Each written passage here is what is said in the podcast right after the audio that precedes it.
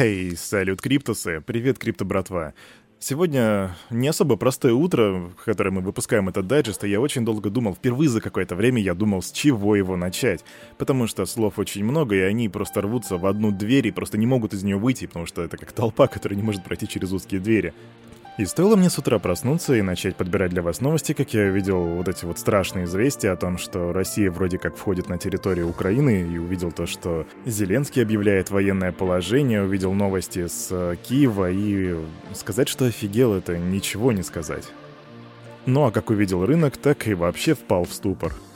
Чтобы прояснить ситуацию, а, я не политик, я экономист, и сужу обо всем с, с экономической точки зрения, но при этом я еще и человек, поэтому я понимаю, насколько это ужасная ситуация. И будучи космополитом, для меня очень э, э, грустно видеть такие ситуации, местечковые амбиции, которые так глобально влияют на не то что даже на рынок, на вот цифры, на красные и зеленые свечи, а насколько они сильно влияют в принципе на судьбу каждого человека. И поэтому я вас ради общей идеи, ради децентрализации блокчейна и в принципе ради человечества попрошу не писать, как максимально воздержаться от политических комментариев в чате. Потому что именно в этой ситуации проявляется наша стойкость и проявляется наши, на наше эмоциональное сопротивление. И мы должны всему миру показывать и быть примером того, что идеи глобализации и децентрализации стоят выше вот этих всяких войн и прочего. Значительная часть команды Криптус, наших профессионалов и экспертов, находится на территории Украины. Значительная часть находится в, на территории России и более того даже за пределами а, бывших стран СНГ. Поэтому мы крайне не поддерживаем то, что происходит. Ну, свое слово я сказал, а теперь давайте посмотрим, что же у нас там по рынку. Посмотрим кровавыми слезами, наверное. А потом посмотрим, какие же там есть новости. Погнали! Разумеется, CryptoBubbles показывает нам красную стену, и в среднем просадка практически по всем активам составляет от 13 до 14%. Я даже не буду называть их по именам, потому что, ну, понятно, что практически весь рынок просел, я даже не знаю, не смотрел, есть ли какие-то у нас показатели серьезного роста. Биточек же просел на 8,1% и стал стоить меньше 35 тысяч долларов, 34 921. Эфириум 2379, это минус 10%. Доминация битка 41,9%, Капитализация рынка просела страшно 1,58 триллионов. Индекс страха и жадности пока что, видимо, еще не успел отреагировать. Я думаю, что он будет гораздо ниже 20, сейчас 23 составляет. Но мне кажется, актуально будет где-то около 10 пунктов.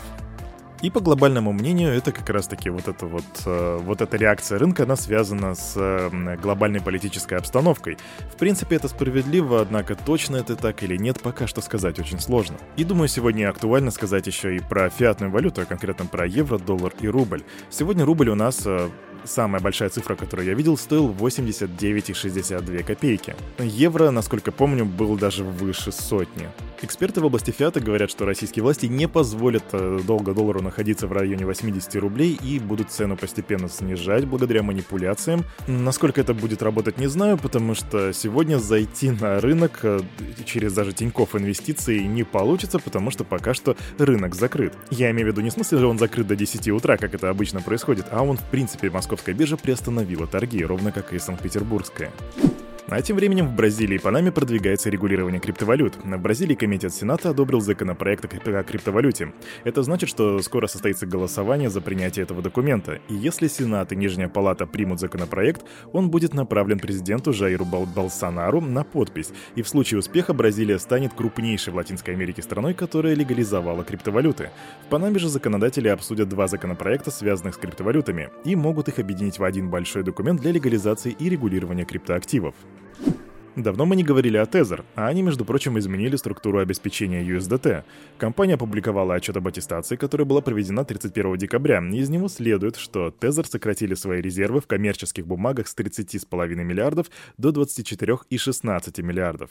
Их банковские депозиты упали на 42% до 4 миллиардов.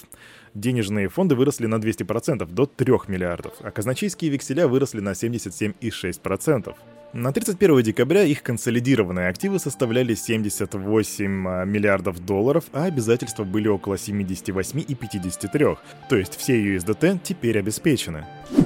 Бывший управляющий директор СЭК по вопросам политики Джозеф Холл назвал высокими шансы ведомства проиграть по существу дело против Ripple, э, которое э, СЭК обвинил тогда компанию в продаже незарегистрированных ценных бумаг на 1,3 миллиарда долларов в виде XRP, и вы об этом прекрасно знаете.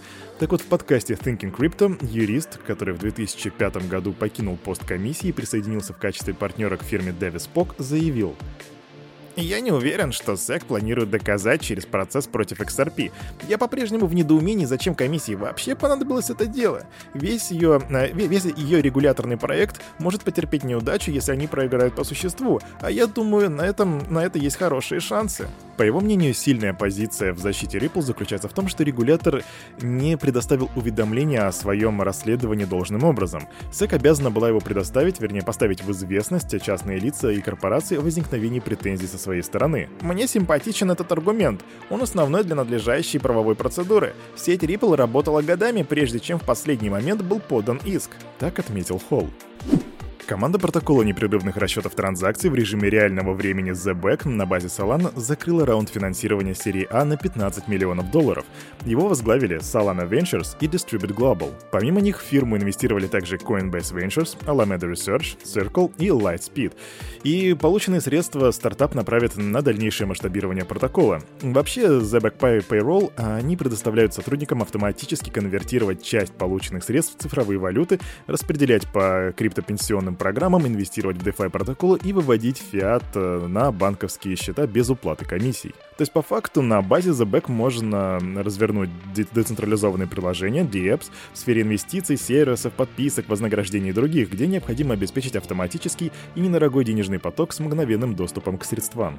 И это еще один любопытный проект с э, достаточно серьезным финансированием и очень серьезными капиталами и фондами, которые туда заходят, поэтому стоит за ним следить. А на этом, на это не особо веселое утро у парня за микрофоном все. С вами был Кирюха, и команда Криптус желает вам хорошего настроения и не терять самообладание. Ну и, конечно же, помните, все, что здесь было сказано, это не финансовый совет и не финансовая рекомендация. Сделайте собственный research, развивайте финансовую грамотность и прокачивайте критическое мышление. И еще, make love, not war. До свидания.